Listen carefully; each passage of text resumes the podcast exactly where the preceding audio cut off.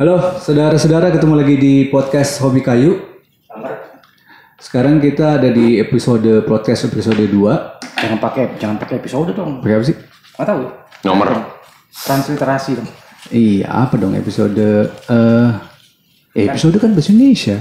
Iya maksudnya kan sudah udah udah mainstream. Babak Babak, ya, babak, babak, babak. babak 2. Hobi Kayu podcast babak 2. Kayak pertandingan. Jadi kayak pertandingan. Kali ini kita punya punya batang tamu. Bukan tamu karena cowok kan, batang tamu. iya, ini nggak ngebintang. Kayak bintang. Eh, Eh, Mat- perkenalan dulu, per- perkenalan dulu. oh ya, ya kenalin lagi Ka- ketemu lagi dengan saya Jeff.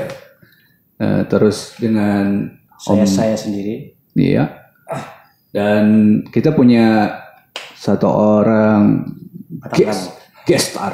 Ya kita mau transliterasi aja ya berarti ini. Iya, Oke. transliterasi. Karena kita kemarin udah pakai trans, eh, pakai materi li- transliterasi di babak satu, jadi di babak dua ini kita mau bikin semuanya udah menggunakan transliterasi. Kita berusaha semaksimal mungkin.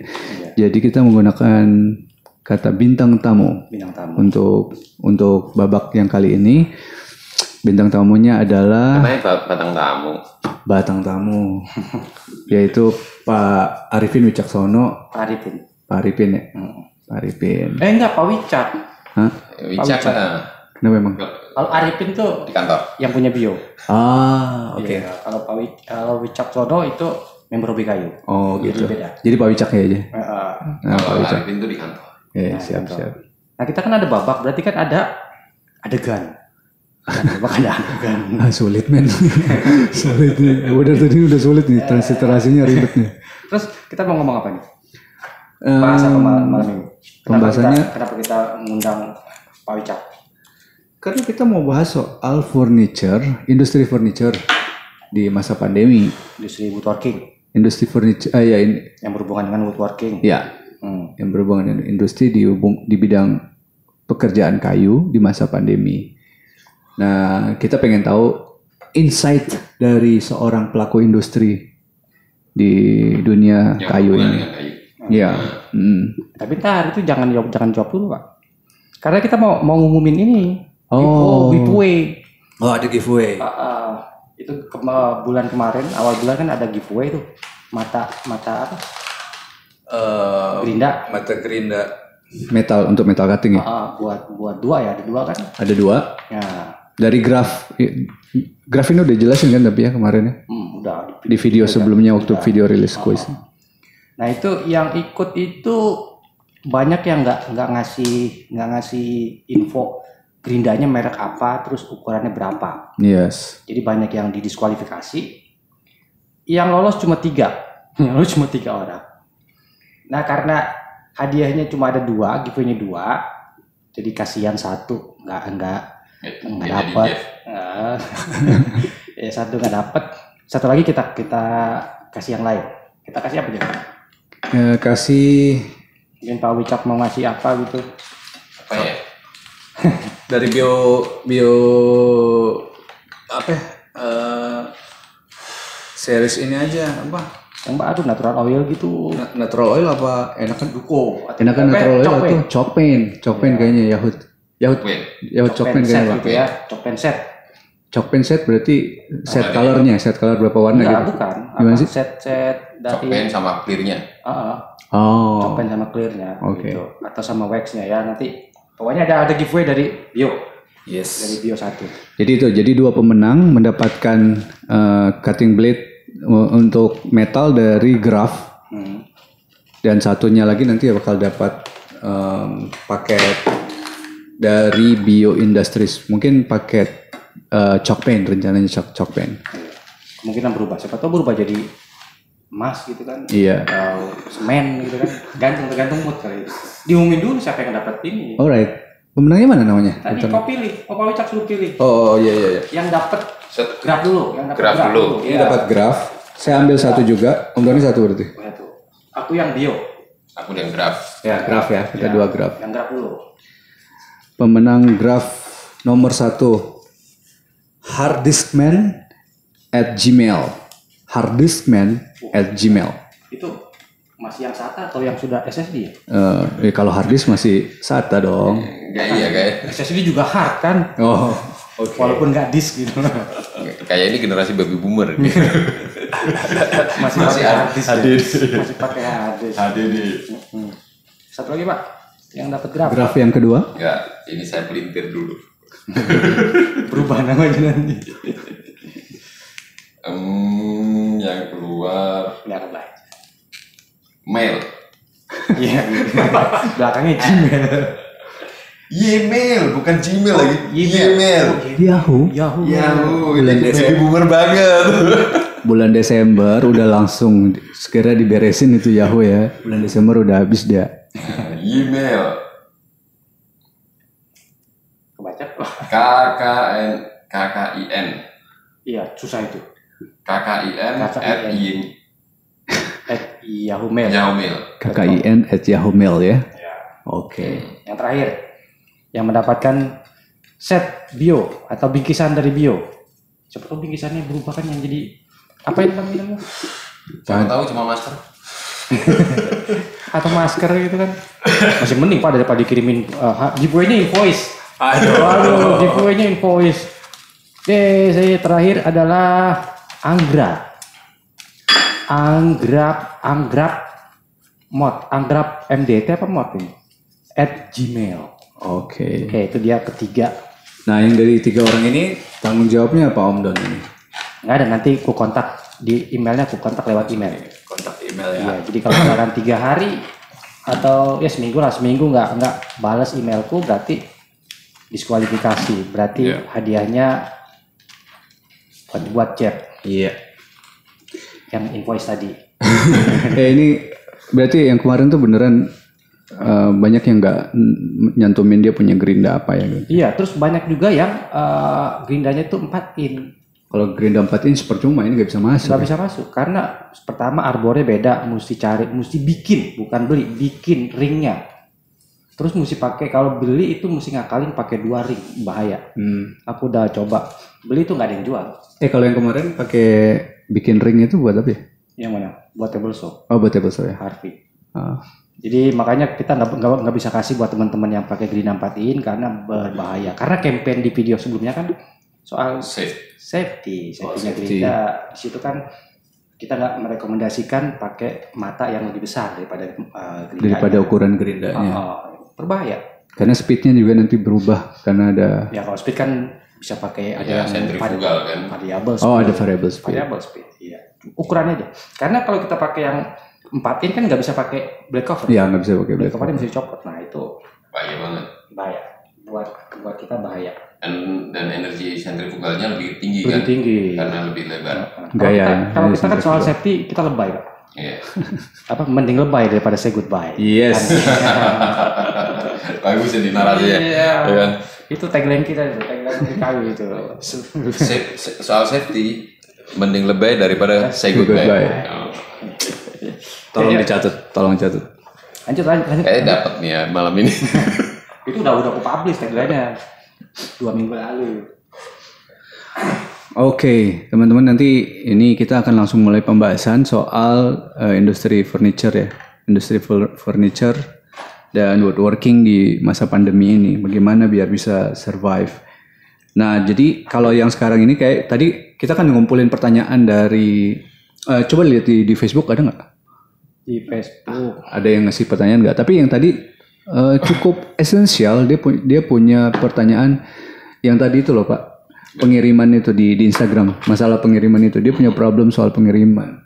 Dia Yang produk furniture ya? dia produk furniture. Kalau ini produk mahal di furniture. ongkir. Mahal di ongkir. Ya pasti lah. Terus kira-kira ada solusinya nggak tuh?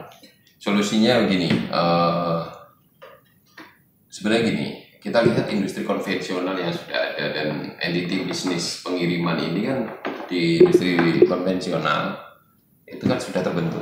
Iya, sudah ya begitu. sudah terbentuk dan mereka tentu bayangkan kita bayangkan ya Eh, Bayangin dulu. bayangin dulu sebentar Bayangin dulu. oke sudah dapat oke nah di setiap kota itu bahkan di pelosok-pelosok di luar Jawa sekalipun itu eh, toko-toko furniture itu sebagian besar ya bukan sebagian besar tapi banyak yang ambil bahan mentahnya itu atau produk furniture kayu mentahnya itu dari Jepara, Hmm. ya kan? Iya. Dari Jepara. Jadi bagaimana itu dari Jepara bisa kirim sampai ke Riau, sampai ke Kalimantan, sampai ke mana? Iya, luar Jawa. Luar Jawa gitu. Apalagi kalau cuma di Jawa. Nah mereka kirim pakai tracking. Pakai tracking ya. Nah, tracking. Nah, jadi eh, kalau kalau dibandingkan dengan JNE misalnya atau shipping eh, company yang banget itu. seperti JNE, Tiki dan lain-lain sebagainya itu tentu eh, untuk bahan barang-barang besar seperti furniture, dipan misalnya atau meja meja kerja atau meja makan gitu, ya tentu ongkirnya jauh lebih mahal dari barangnya. Iya, gebyok gitu. Yo, gitu. Eh, Nah, aduh, gebyok sampai ke Kalimantan kan. Iya benar juga. solusinya, solusinya teman-teman yang ada di Jawa atau dari luar Jawa ke Jawa Hmm. itu cari di terminal-terminal truk. Hmm. Kalau di Jawa istilah, ada istilahnya kalau dari barat itu ada truk balen, Iya, terbalik ya. truk balik. Orang dari Jawa pergi ke Jakarta, nanti dari Jakarta kan kosong dulu. Iya. Nah, kita nitip aja Oh. Kayak, kayak waktu itu kita woodfest beli kayu kan terbalen. terbalik itu Beli salah kayu. satu ngakalinya. Iya, beli kayu buat woodfest. Nah, saya kira di tiap kota juga sama. Misalnya eh, di, Oh, di iya, luar iya. Jawa juga sama. Itu sangat murah itu, ya kan? Tapi kan nggak nggak nggak bisa ini pak, nggak bisa schedule yang Iya. rutin gitu. Apalagi ini produknya custom misalnya, Iya, produk custom. Justru kalau untuk yang mass product yang yang repot. Oh gitu. Kalau misalkan dia eh, customernya continue setiap setiap hari gitu, agak repot juga kan kalau nyari terbalen gitu karena nggak setiap hari ada. Kan. Oh itu itu Sebenarnya bukan, problemnya. kalau kalau dari kota besar seperti Jakarta ke Kalau ke, gitu, yang lain ya. itu Nah kalau dari daerah ke ke Jakarta atau ke Jogja gitu. kalau daerah ke Jakarta atau ke Jogja gini, eh hampir setiap kota atau setiap daerah, apalagi di kota di Pulau Jawa itu sudah terhubung dengan jasa tracking ini. Hmm. hampir semua. Tinggal kita cari jasa pengiriman atau biasanya di setiap kota itu ada ada truk, Ah, terminal truk Iya full. pool gitu. pool Oke. truk. Jadi di misalnya di Seragen gitu. Ka- kalau di Jogja, Jogja. Kebetulan yang tadi nanya Jogja soalnya. Nah Jogja ya tinggal kita cari di kita kita cari di poolnya itu ada di mana itu? Eh kalau kita ke Jalan Wates itu. Apa ya? Gamping. Ah Gamping. Gamping. Camping. Nah, Di Gamping itu ada eh, pasar buah. Iya. Nah, di pasar buah itu agen-agen tracking itu banyak banget. Oh right. Oh iya juga ya. Iya karena banyak yang ngantar ke pasar situ ya. Iya. Oh iya juga. Nah, itu dari truk-truk dari barat dari Jakarta misalnya ke ke Surabaya atau ke mana itu kan lewat Jogja. Hmm. Nah, si agen tracking ini nyari muatan untuk mereka. Hmm. Nah, model bisnisnya gitu, dia nyari muatan, nah dikumpulin muatannya. Nah, Hmm. misalnya adanya cuma satu dan jadwal truknya lewat ini hari ini satu ya dia muat akan muat satu. Hmm. Nggak peduli dia mau penuh atau atau enggak. Ini sesuai jadwalnya dia. Nah, kalau kalau an- kita cara menemukan tracking jasa tracking yang yang bagus, eh, yang pasti ada itu di semua jalur lintas. Misalnya jalur lintas utara, Hmm. Pulau Jawa. Misalnya kita yang ada di Jogja ini kan lintas selatan. Iya. Jadi pasti ada anytime, Oh Jogja anytime. Any- anytime. Di semua di di lin, Pantura juga sama. Itu anytime pasti ada. Gitu. Pasti ada. Ya kecuali kalau ada hari-hari tertentu yang mungkin eh, Supirnya demo gitu. Nah, seperti demo gitu. Nah, lalu, lalu gimana misalnya nih ya, misalnya kita yang ada di Magelang gitu. Hmm. Di Magelang juga ada terminal truk sebenarnya. Tapi kalau kita ada yang kita berada di di daerah yang agak agak pelosok gitu, ya Hmm. kita kirim aja, kita cari di kota yang jalur lintas tadi. Ya. Kalau di Jawa ya lintas utara atau lintas selatan. Kalau di Sumatera ya lintas timur atau lintas barat. Enggak kalau itu mm, kita request kita request dia buat penjemputan barang ke tempat kita atau kita harus Kita anterin biasanya, nggak mau truknya itu masuk ke dalam-dalam. sepotong dua potong gitu nggak masalah Nggak pak. mau. Eh, kalau kita misalnya nganter sepotong dua potong gitu boleh? Nggak ada masalah. Oh boleh, emang boleh gitu. Oke. Oh bagi dia yang penting ada muatan kok. Bensinnya sama, Selama dibayar, selama dibayar. selama dibayar. Gas. Oke. Truk ini kan mau nggak mau melintas, Tetap harus lewat ya, harus balik ya. Ah, harus balik. Nah melintas ini mau muatannya berapapun satu potong juga diangkut, Gas. banyak potong ya diangkut. Oke. Main kan buat bayar pungli di jalan. Ada ini nggak? Ada Ya, truk balen itu itu kalau pakai jasa truk balen Ah. jauh lebih murah. Nah tapi yang pasti bisa di arrange Hah? itu ya eh, bisnis atau perusahaan jasa tracking. Hmm, itu yang udah. Nah, udah kalau yang continuous stadium, Hmm. kalau yang continuous tadi kita bisa kontrak bahkan dengan perusahaan tra- tracking itu. Hmm. Kita bisa kontrak. Misalnya satu hari kita kirim berapa atau misalnya setiap seminggu sekali gitu kita kirim berapa kita bisa kontrak. Kontrak per bulan saya kirim empat kali misalnya. Oh, Kita kita scheduling. Nah mereka akan cariin truknya. hmm, ya itu berarti itu salah satu cara yang lebih lebih Lebih hemat. Lebih kan? hemat ya. Enggak, itu enggak maksudnya tapi itu juga lebih udah lebih hemat terus lebih terjamin ketersediaan untuk pengiriman gitu kan. Ya, nah Asal kita udah punya kontrak. resikonya. Resikonya apa? Resikonya begini. Resikonya kalau misalnya kita nggak pakai agent jadi gini saya punya pengalaman kit waktu itu kita kirim kayu dari Jogja ke Sumatera ke Medan waktu itu. Terus kalau kita pakai agent harganya jauh lebih mahal. Lalu kita cari online. Hmm. di online tuh banyak tuh supir-supir truk itu pasang jasa balen. Oh gitu. Itu di iklan. Iklan di OLX atau iklan di Facebook bahkan Oke oke oke. Oke, jadi misalnya dia lagi berada di eh, mana gitu ya, Hmm. terus mau melintas, Ya. terus kita kita ambil itu jasanya itu. Hmm. Nah ini kan nggak ada penanggung jawab, Oh iya iya. ini agak berisiko. Jadi untuk tracking ini saya sarankan jangan ambil jasa lewat online, Hmm. karena ada scam juga. Ada banyak scamnya. Nah scamnya tuh gini, scamnya itu supir truknya benar, Hmm. tapi yang masang iklan tuh belum tentu supir Ah, truknya. Oke. Ya. Oke. Nah, dan mereka biasanya minta DP dulu. Nah, dia kita kasih DP, truknya nggak datang. Ah, yang online online. Atau datang, ngakunya nanti biasanya gini. Enggak, datang karena kita misal- misalnya ongkosnya satu juta misalnya ya. Hmm. Kita suruh bayar 500 ribu. Nah, truknya datang. Angkut barang kita. Hmm. Nanti barang kita Nggak dianterin. dibawa sama dia. Hmm.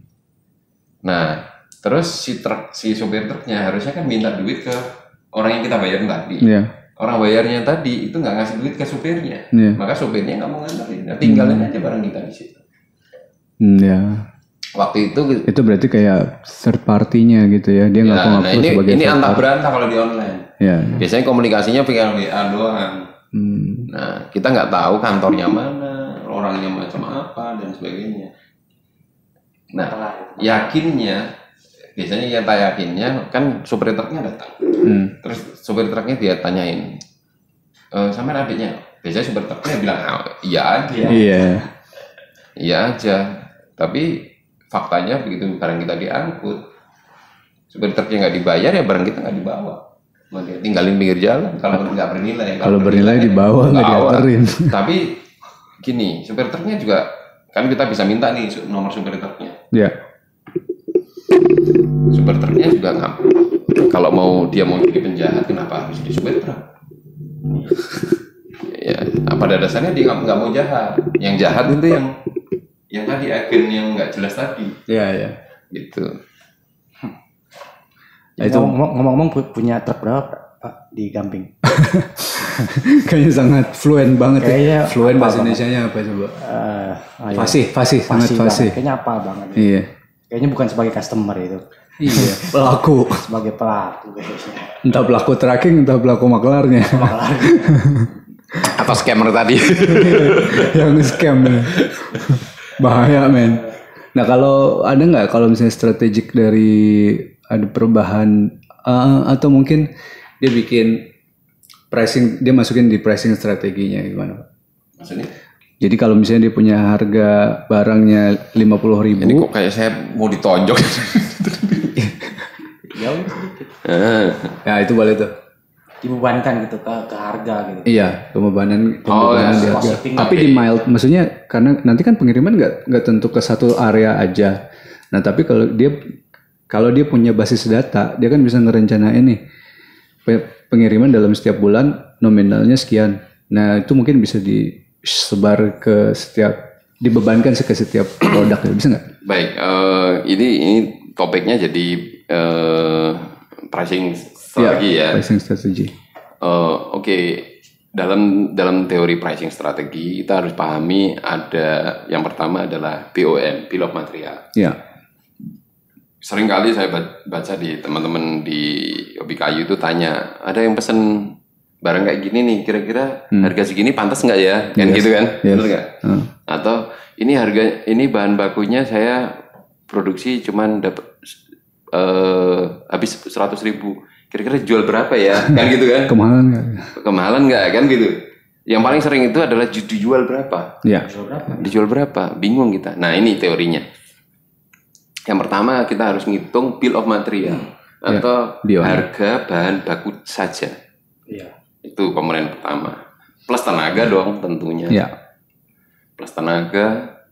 Kalau BOM bill of material itu ditambah dengan ongkos produksi Ya. itu namanya jadinya eh, COGM Ya, cost, cost of, of- good manufacture Cost of goods manufacture. Jadi biaya bahan baku ditambah dengan biaya produksi.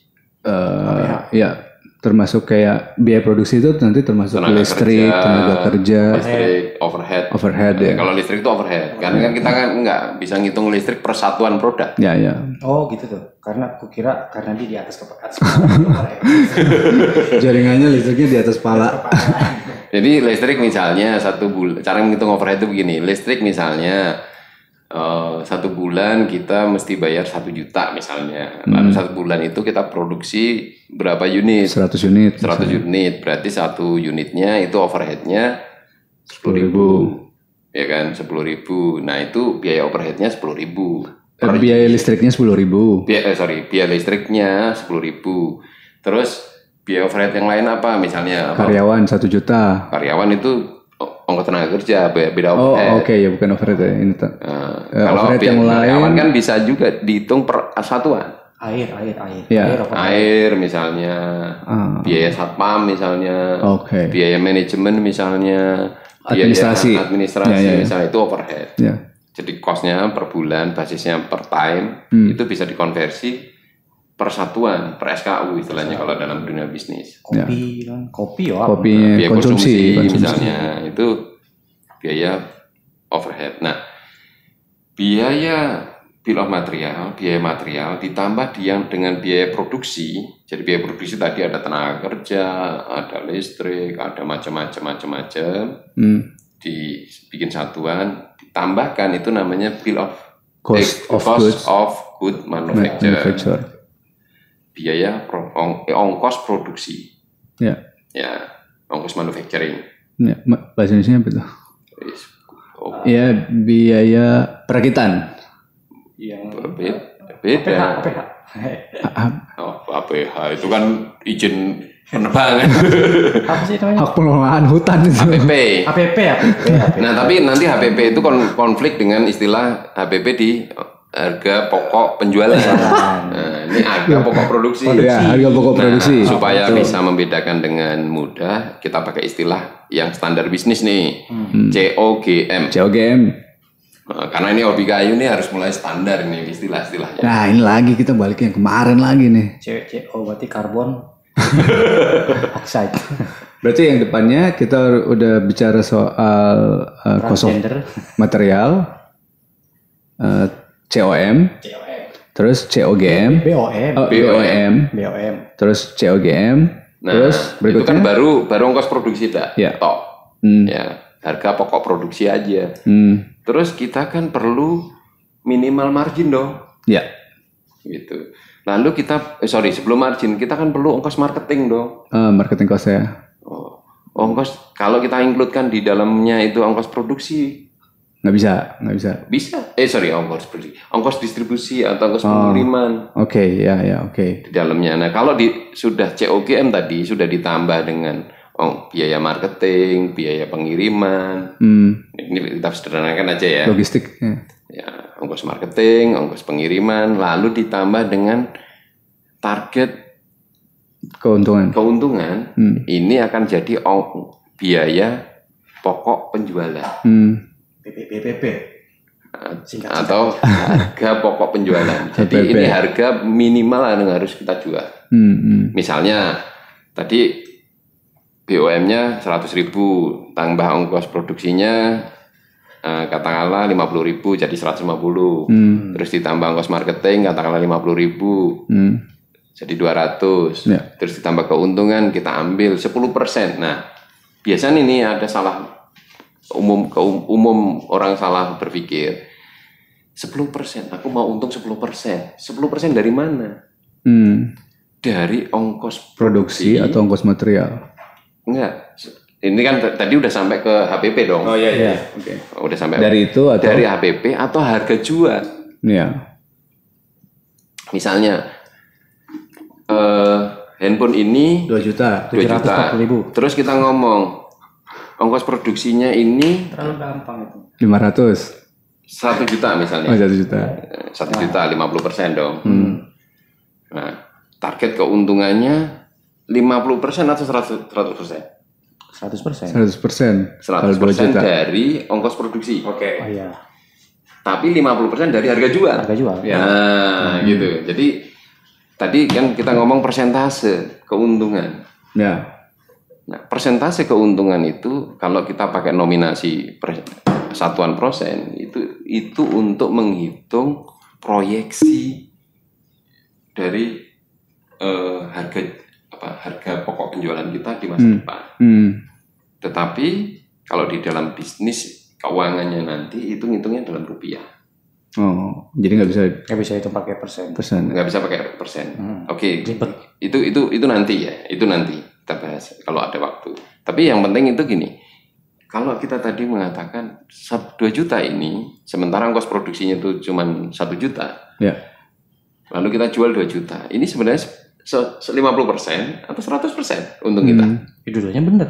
dudanya benar Benar. dari mana nah, Kan dari kalau mana? dari dari 2 juta ketemunya 50% Yes. Ya. maka yang biasa digunakan dalam dunia bisnis itu ngitungnya dari harga jual Oke. bukan harga ongkos produksi. Hmm. Jadi tadi kan ongkos produksinya sudah ketemu satu juta, Ya. terus apa CO COGS-nya, Hmm. eh COGM-nya satu juta. Hmm. Terus kita mau masang harga berapa ini untuk pasar? Tergantung kita mau ng- ngitung. Ada satu faktor yang harus kita pertimbangkan. Kompetitor. Nah, Hmm. kalau bicara kompetitor berarti positioning produk. Positioning Ya. produk. Nah. Positioning. Kom- kita ini produk kita itu mau kita jual berapa? Pantasnya berapa? Ya. Bisa jadi barang yang bagus itu malah kalau dijual murah nggak laku, Betul, betul, setuju. Mesti dijual mahal. mesti dijual mahal Hmm. gitu. Padahal kita kadang-kadang nggak tega. Hmm. Gitu. Iya. Masa untungnya 300 50 persen gitu dari ongkos jual, ongkos produksi ya. Hmm. Eh sorry, masa untungnya 100 persen dari ongkos produksi? Yang tadi 1 juta dijual 2 juta. Gitu. Kompetitor jualnya atau pantasnya pasar itu menganggapnya ini harganya 2 juta. Hmm. Wah nggak tega, aku ambil 10% aja. Jadi dijualnya 1 juta 100 misalnya.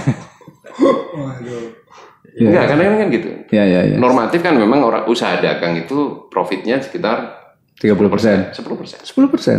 Betul. Lagi sekarang pandemi ya. Usaha dagang itu dalam eh, normal dalam teori di industri perdagangan itu 10% Bu. Dari harga jual.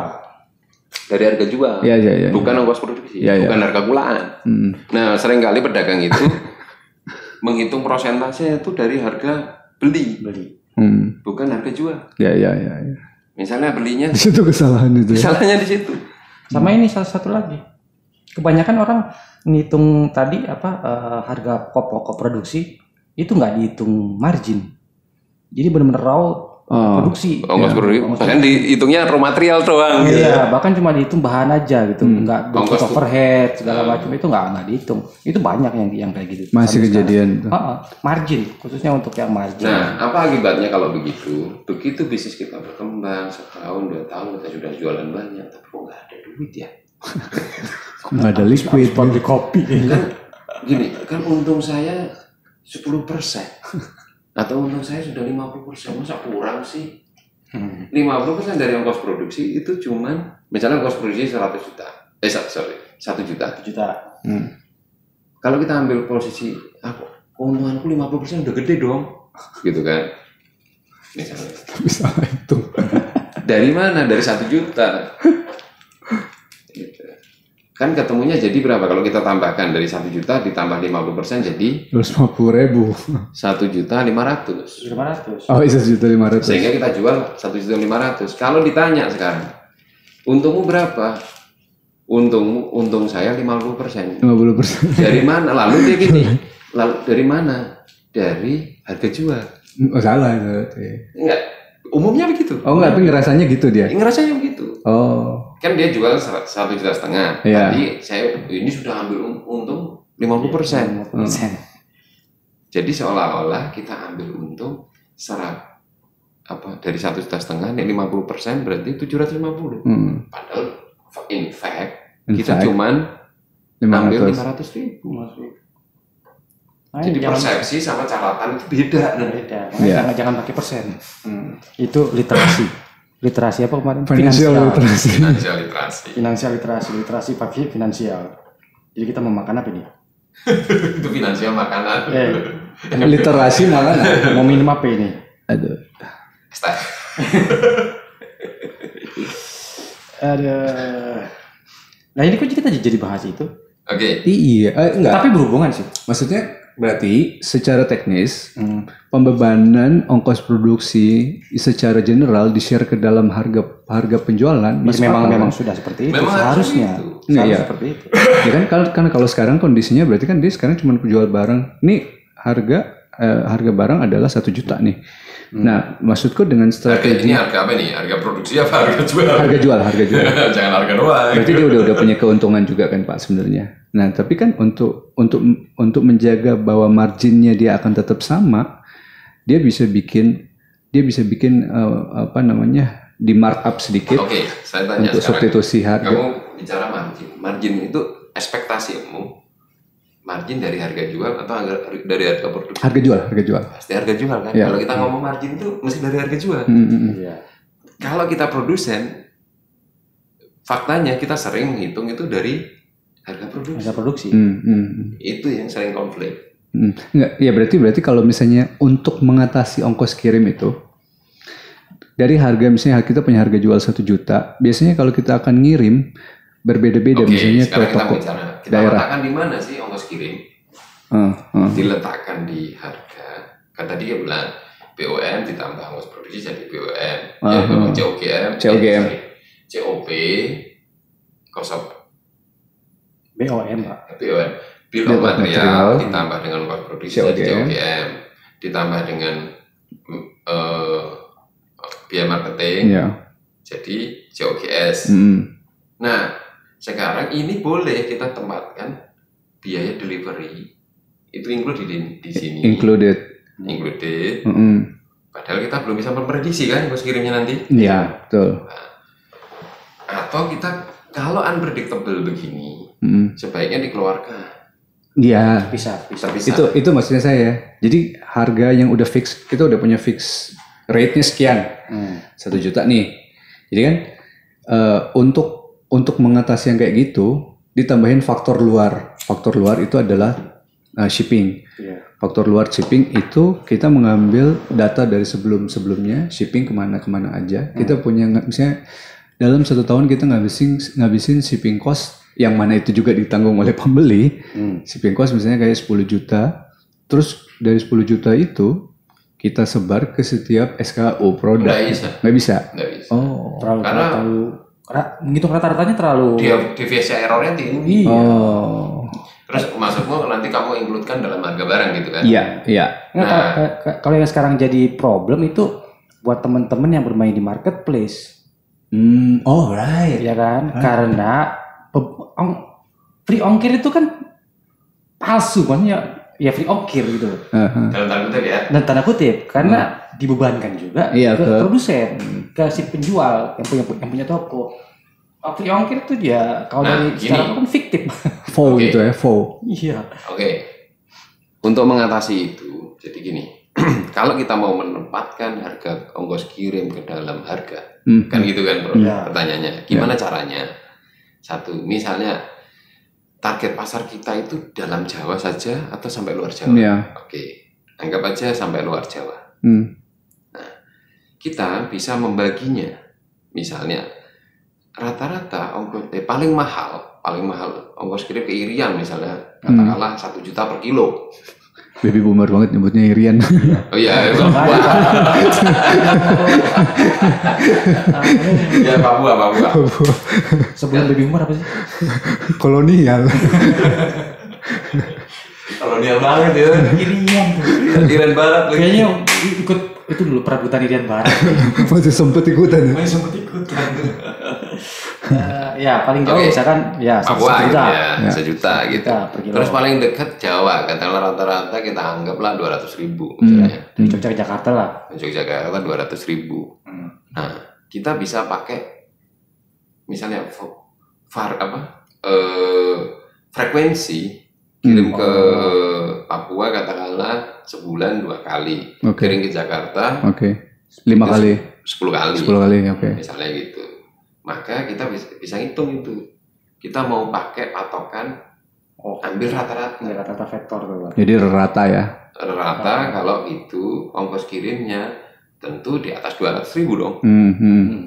Pasti sudah pasti di atas 200 ribu. Nah, Iya. anggap aja lah cara ngitungnya sampai nanti kita tetapkan ketemu Ya, ratanya 300. sekitar Berarti dua ratus. 300-an 400 sih. Ya, ah, oke.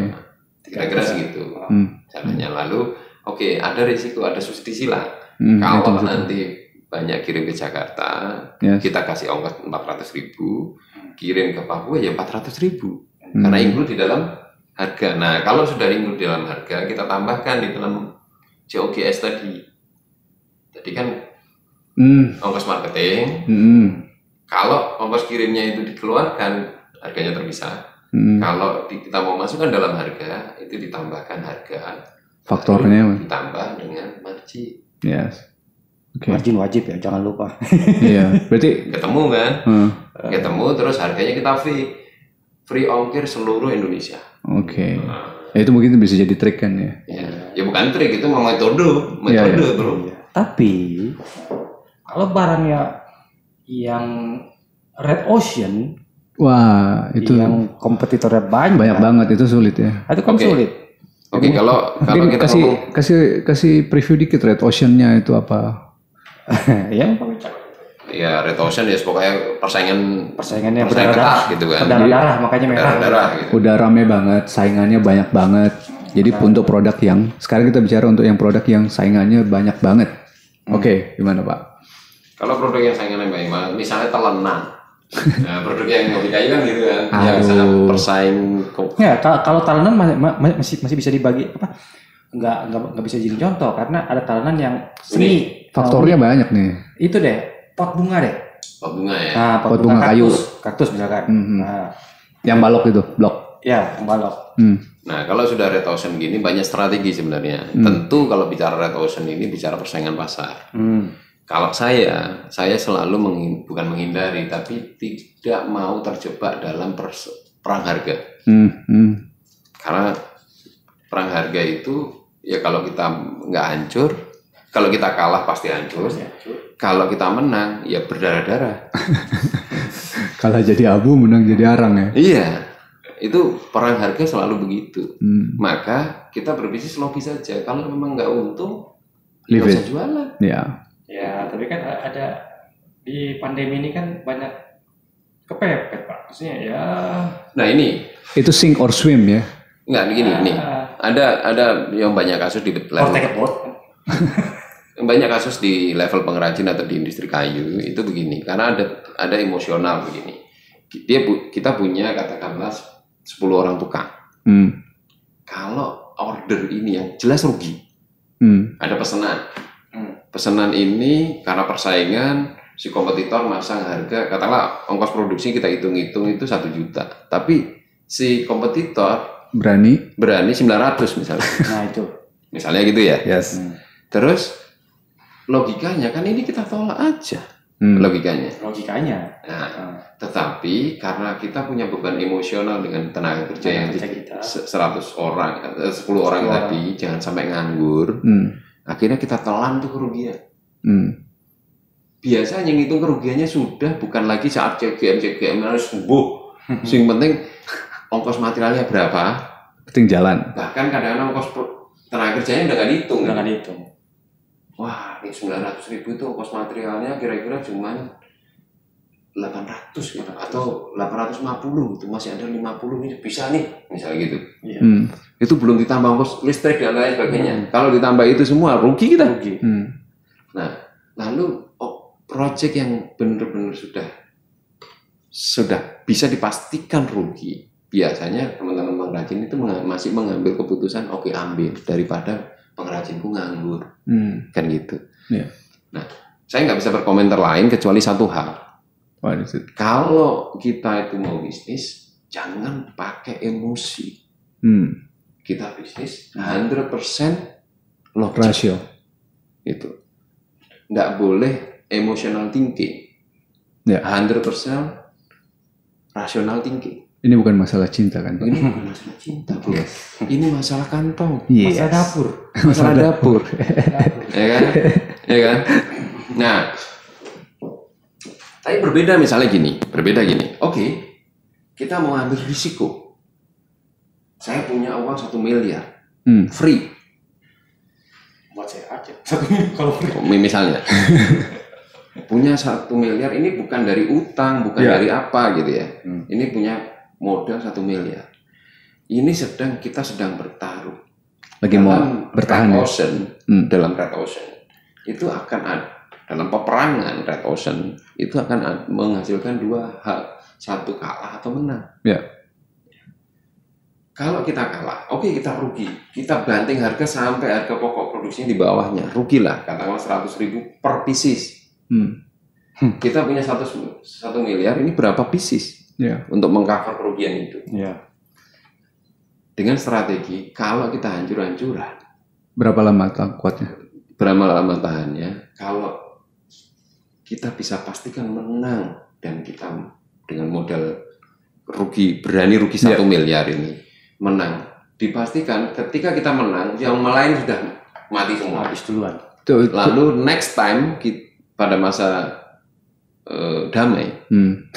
masa damai sebelum negara api menyerang setelah negara api pergi Kita di only kita bisa survive. menguasai pasar Hmm. Itu ada ada istilahnya tuh, ada ada namanya tuh. Itu kan bakar duit. Bukan, ada istilah di di, di game teori, eh, di apa di Oh, game teori. eh, di tempat apa? Kayak tinju gitu. Hah? Dia mau dibantai habis-habisan, Hah? yang penting dia tahan sampai musuhnya Capek. lemes. Ah, Iya. Oke. Nah, itu ada ada namanya itu. Ada dalam ilustrasi beberapa video di YouTube itu ada misalnya ilustrasinya itu kemarin saya lihat itu ada orang jual semangka satunya pasang harga 60 satunya pasang harga 40 gitu lalu yang 40 laku Ya kan terus dia turunin harga jadi 30 Hmm. begitu 30 ini diborong semua Yes. Iya. Yes. nah dia kuasai pasar Hmm. Nah, kalau Anda mau menerapkan te- strategi ini, pastikan bohir Anda cukup kuat. kuat. Jangan sampai ketika Anda menang, Anda lemas. Berdiri pun nggak kuat gitu. Tapi menang. Oke, menang. Tapi kapan kita panennya? Ya. Kita, kita kan mau bertumbuh. Itu harus direncanakan kan berarti. Direncanakan. Mau dengan strategi itu harus tetap merencanakan. Kalau di Red Ocean itu itu kayaknya ngeri-ngeri sedap itu. Nah, problemnya ini kesalahan eh, ke, apa, faktanya di banyak kasus peperangan bisnis seperti ini yang perang harga. Contoh yang paling populer itu pada saat perang harga pulsa. Hmm, ya. Waktu o- operator Aku belum lahir zamannya pulsa. Iya, iya. Wah, ini itu nggak tahu tua banget ya. Iya itu pulsa dan dan SMS itu yang yang. Iya, waktu itu perang banget ya Wah, kan. itu perang banget itu. ya. Edan-edanan nih, Pak. Oh itu, wah, itu, ah itu mungkin nggak pak itu dipakai dimainin kan dulu Ya perang-perangan gitu ya. Terus akhirnya akuisisi akuisisian gitu. Ya, ya. Terus habis itu merger mergeran, terus itu habis itu eh, gabung terus habis itu terus sepakat. bikin asosiasi. anu apa eh, Sepakat kan akhirnya pemenangnya ditentukan tiga orang aja ya. ya monopolistik gitu ya ini. Tiga aja ya kita sepakat. Kartel, Kita- kartel. Oke. Nah problemnya begini, kalau kita mau menerapkan strategi itu di dunia, apalagi di dunia kerajinan, ingat kita unpredictable. Kompetitor kita itu bukan bisa dihitung jari, bro. Ya. Kompetitor kita nggak nggak bisa dihitung jari. Yang kedua, kita Problemnya produknya itu bisa datang out of nowhere gitu kan. Kalau misalnya produk teknologi kan mungkin masih bisa di, Iya, pemainnya diprediksi gitu aja. Kita Iya, bisa iya. ngukur tuh ber- seberapa dalam kantongnya dia. Iya, iya, betul. Nah, yang kedua, selain jumlahnya nggak nggak bisa diprediksi, tempatnya nggak bisa diprediksi, kekuatan lawan nggak bisa diprediksi, Hmm. dalamnya kantongnya juga nggak bisa diprediksi. Jadi eh, kesimpulannya, konklusinya menurut saya, kalau di industri kayu dan sejenisnya yang bidang kita ini, saya secara eh, bisnis knowledge yang saya miliki, saya tidak sama sekali merekomendasikan strategi ini Hmm, ya. mending cari celah lain yang kita tidak terjebak meskipun produk kita sama mungkin kita bisa men- menjual value yang lain Nah, sekarang enggak, contohnya misalkan kayak beneran branding misalnya. Hmm. Branding itu kan walaupun produknya sama, Ya. yang tadinya berawal dari ocean kan bisa pindah ke ocean. Terus dengan menaikkan ya tadi apa namanya? Ya, punya dengan- value sendiri, punya dengan value mencari kolam sendiri sendiri, kolam sendiri. Value-nya dengan pricing strategi baru kan harus menyesuaikan. ya. Misalnya kita kasih value added gitu. enggak brand itu brand itu enggak nggak bisa kita bicara produk kalau Hmm. ini Kita bicara soal. Image, image. image dan itu setiap setiap, setiap brand itu punya karakter Hmm. Jadi how to build brandnya aja. yes kalau memang ya bukan kalau tapi itu memang sudah wajib ya om ya Wajib. hari ini apa pun produk kita seunik apa pun brand itu contoh kita boleh belajar dari mas siapa tuh saya lupa namanya eh blank saya Radio Magno Magno, Iya. Radio Magno. Singgi, Singgi. Pak Singgi. Om nah produknya unik sekali Ya. tapi meskipun produknya unik bisa dijual tapi dia tidak lupa membangun brand Iya. sehingga kita kenal saya lupa namanya orangnya tapi Kenal brandnya Iya. Iya, semua juga begitu. Itu strength-nya. ya. Iya. Jadi segmennya juga kuat kan? Segmentasinya kan kuat. dan orang nggak peduli lagi radionya bagus apa enggak sih no problem Eh, dia nggak peduli ini aku punya Magno loh bukan punya radio kayu Hmm. dia nggak jual radio kayu tapi dia jual Magno. Hmm. Magno. gitu radio Magno mungkin selama dia beli nggak pernah diputar itu. Iya, mau Ya, dengar apa? Enak buat dilihat. nah, kan cerita lain dia sudah nggak jual radio kayu Hmm. dia sudah jual Magno Ya. gitu Sama kayak Hot Wheel. Ya. Kalau kau beli, emang kau mau kau mainin? Kalau kita yang para anak-anak milenial, Pajang ya. diliatin doang. Bikin Nah, contohnya itu itu untuk industri kayu yang unik radio Magno Ya, tapi kan itu apakah untuk- orang lain bisa bikin radio radio kayu seperti itu Bisa. Bisa. bisa banget Bisa banget. Dan apakah Radio Magno mau bertarung di Red Ocean dengan para pembuat radio kayu yang lain? Ngapain? Mau. Ngapain dia punya segmen sendiri? Maksudnya nggak gini, masalahnya kalau sekarang ya, kalau sekarang kan balik balik lagi ke masa pandemi. Hmm. Apakah worth gitu loh?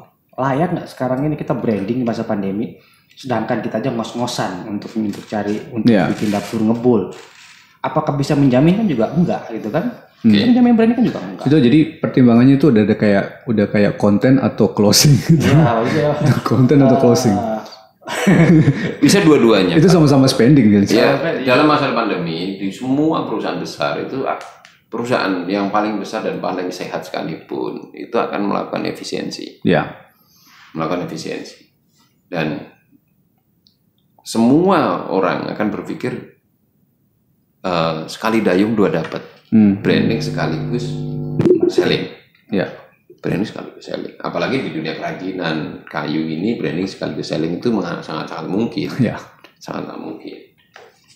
Eh, jadi pandemi contoh nih ya. Kita ulas sekarang kondisi pandemi ya. Iya, kondisi pandemi. Kita masuk topik pandemi, pandemi bukan lagi bicara soal market yang ocean, blue ocean atau red ocean atau yellow ocean. Oke. Di masa pandemi Nggak ada, nggak ada ocean, pandemi nggak ada ocean, kering. nggak ada ocean kering ini. Oke baik. Eh, ada satu hal yang patut kita pahami. Hmm. Situasi masa krisis pasti akan menciptakan sebuah gap ekonomi, Ya. ya kan? Gap ekonomi. Secara bisa will be lihat. richest, the rich will be richest, Yes, poor will semakin be poor. kaya semakin kaya, yang yang miskin semakin miskin. Itu sudah pasti. Nah, maka kita mau main di mana? Di market yang low, yang mas, market yang miskin semakin miskin ini, atau market yang kaya semakin kaya? Ya. Pilihan ini ada untung dan ruginya. Hmm. Bukan untung dan rugi, ada masing-masing ada kekuatannya. Hmm. Masing-masing ada kekuatannya. Nah, kita pahami karakternya dulu. Oke. Orang kaya, orang kaya ini kalau Oh, sudah berarti, berarti kita ngomongin target market ya? target market. ya, oke. Nah, Jadi yang pertama kita pilih dulu target marketnya. Kalau kita baru starting bisnis, Hmm. kita bisa menentukan target marketnya. Hmm.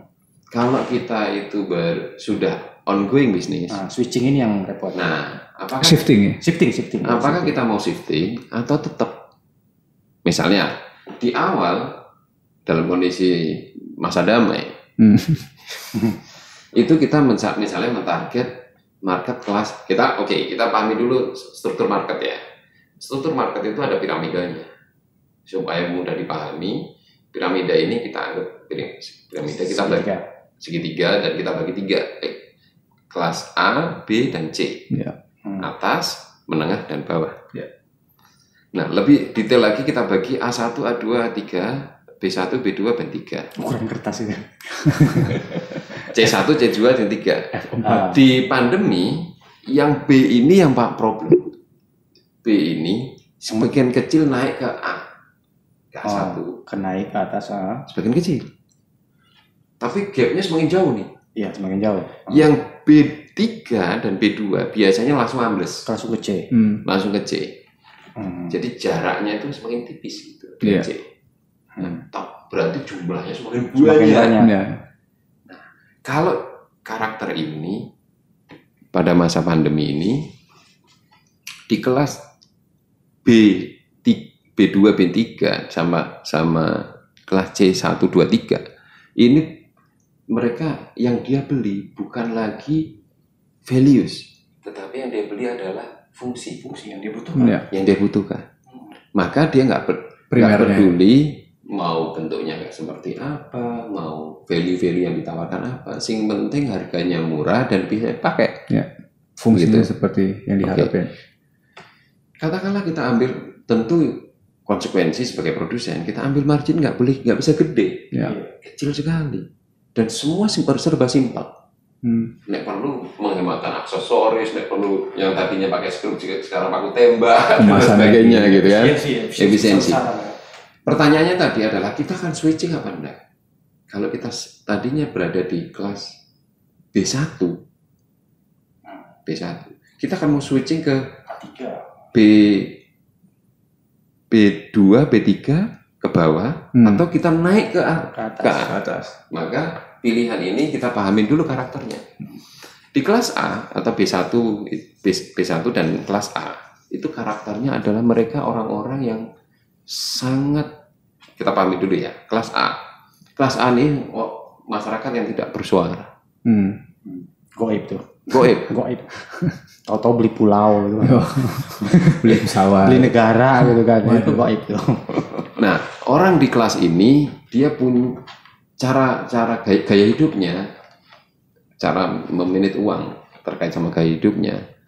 Dia ini steady, gaya hidupnya steady, diem dia, Hmm. diem. Dia nggak terpengaruh oleh apa-apa, Ya. gitu.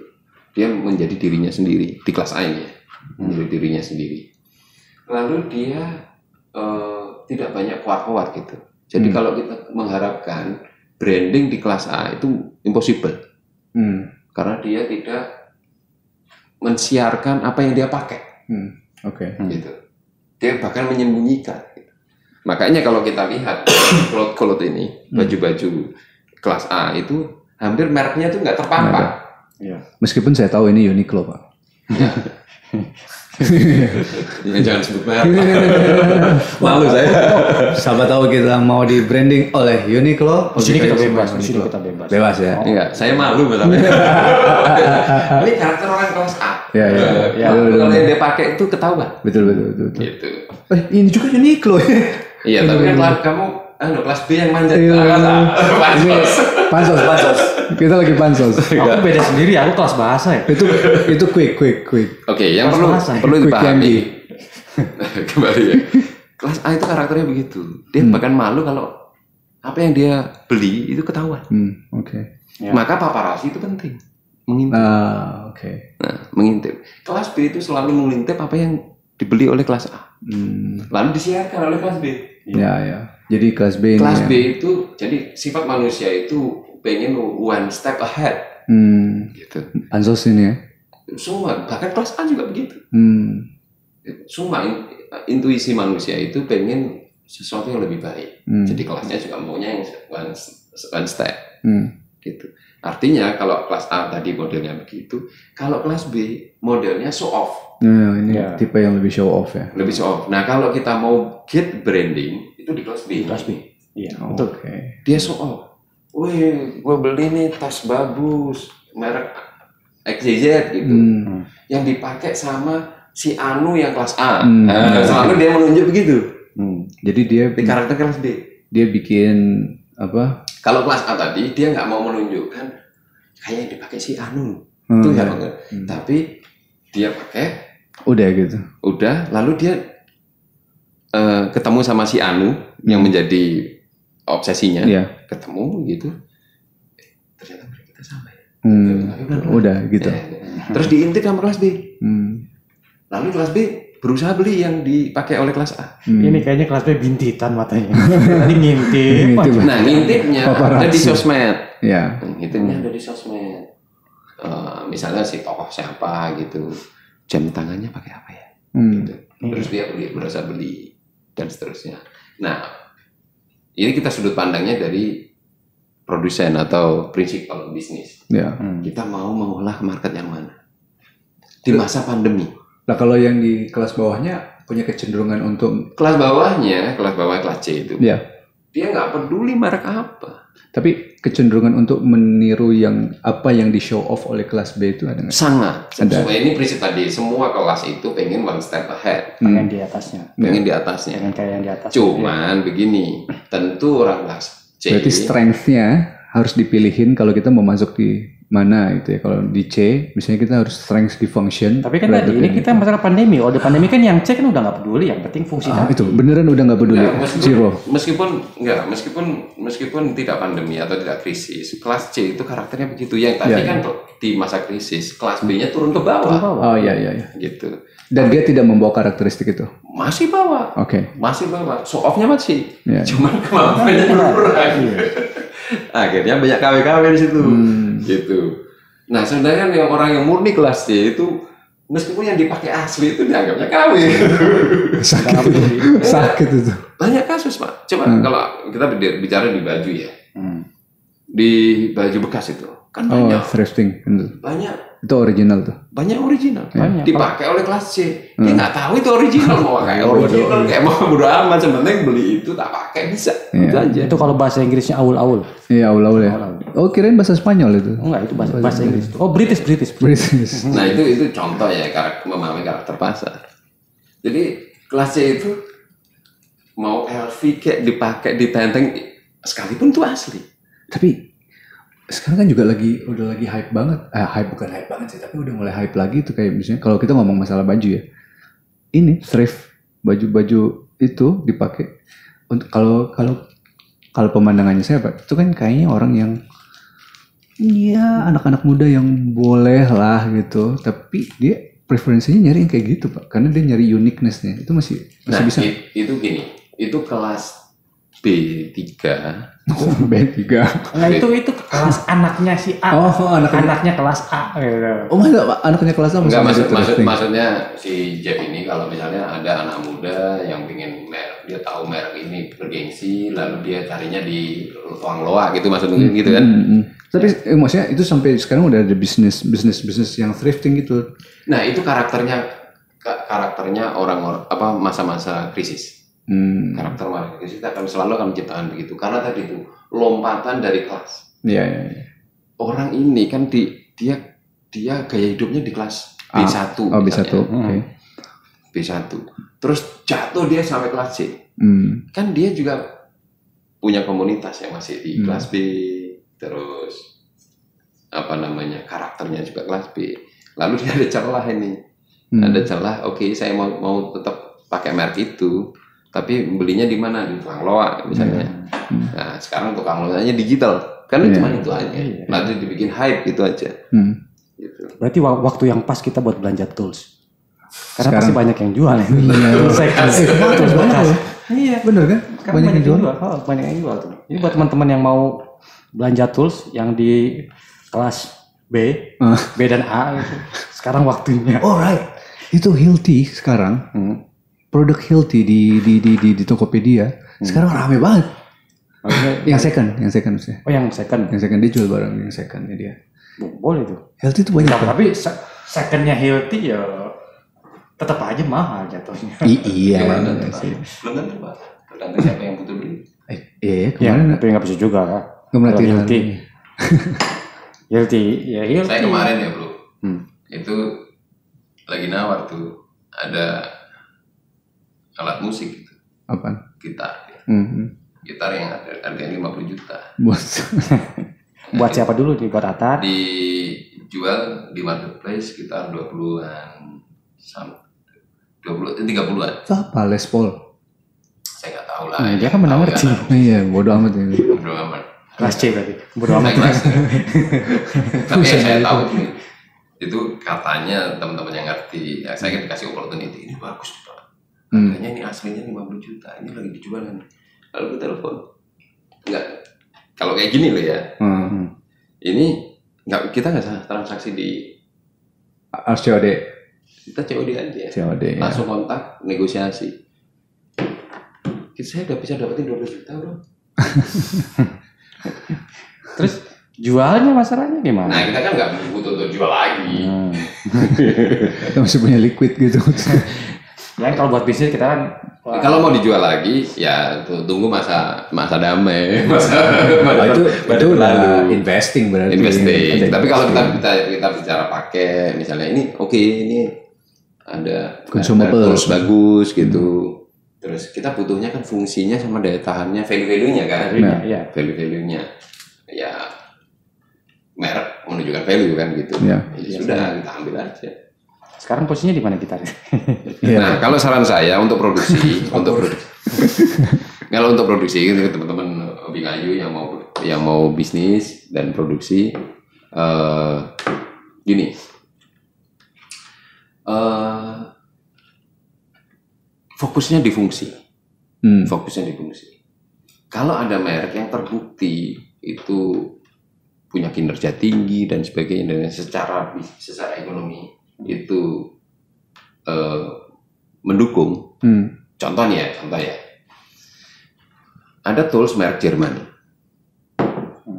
Jerman harganya katakanlah 10 juta. Hmm. Jerman punya.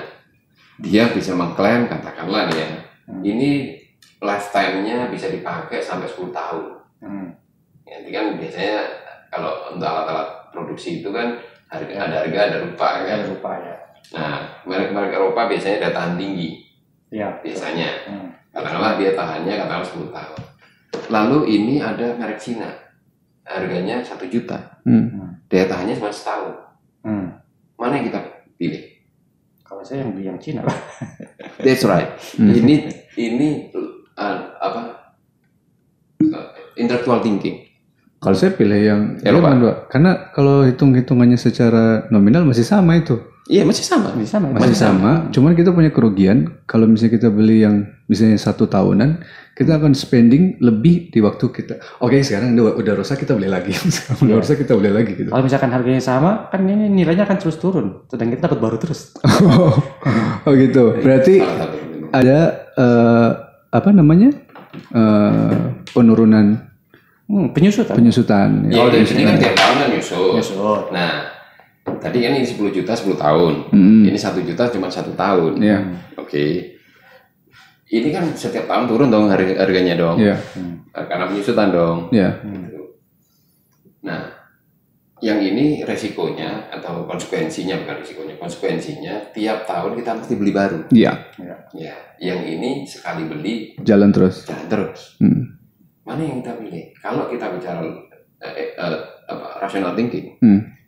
Tentu kita lihat pertimbangannya. Yang pertama, uang yang kita keluarkan sekali keluar, keluarkan hari ini Bisa dipakai untuk hal yang lain.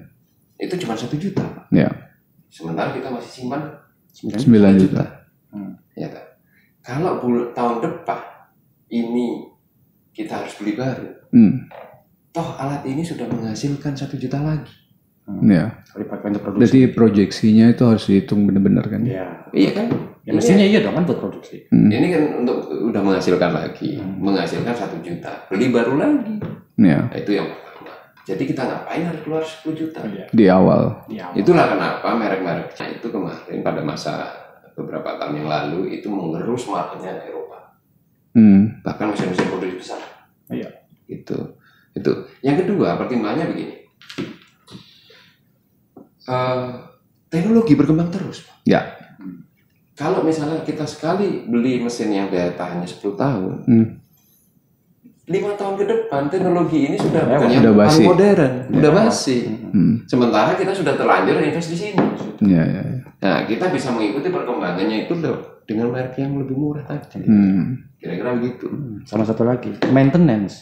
Hmm. Nah, maintenance ini kan Iya, harus maintenance maintenance. bagaimanapun juga. Kalau ini rusak, wah. Oh ya, wah.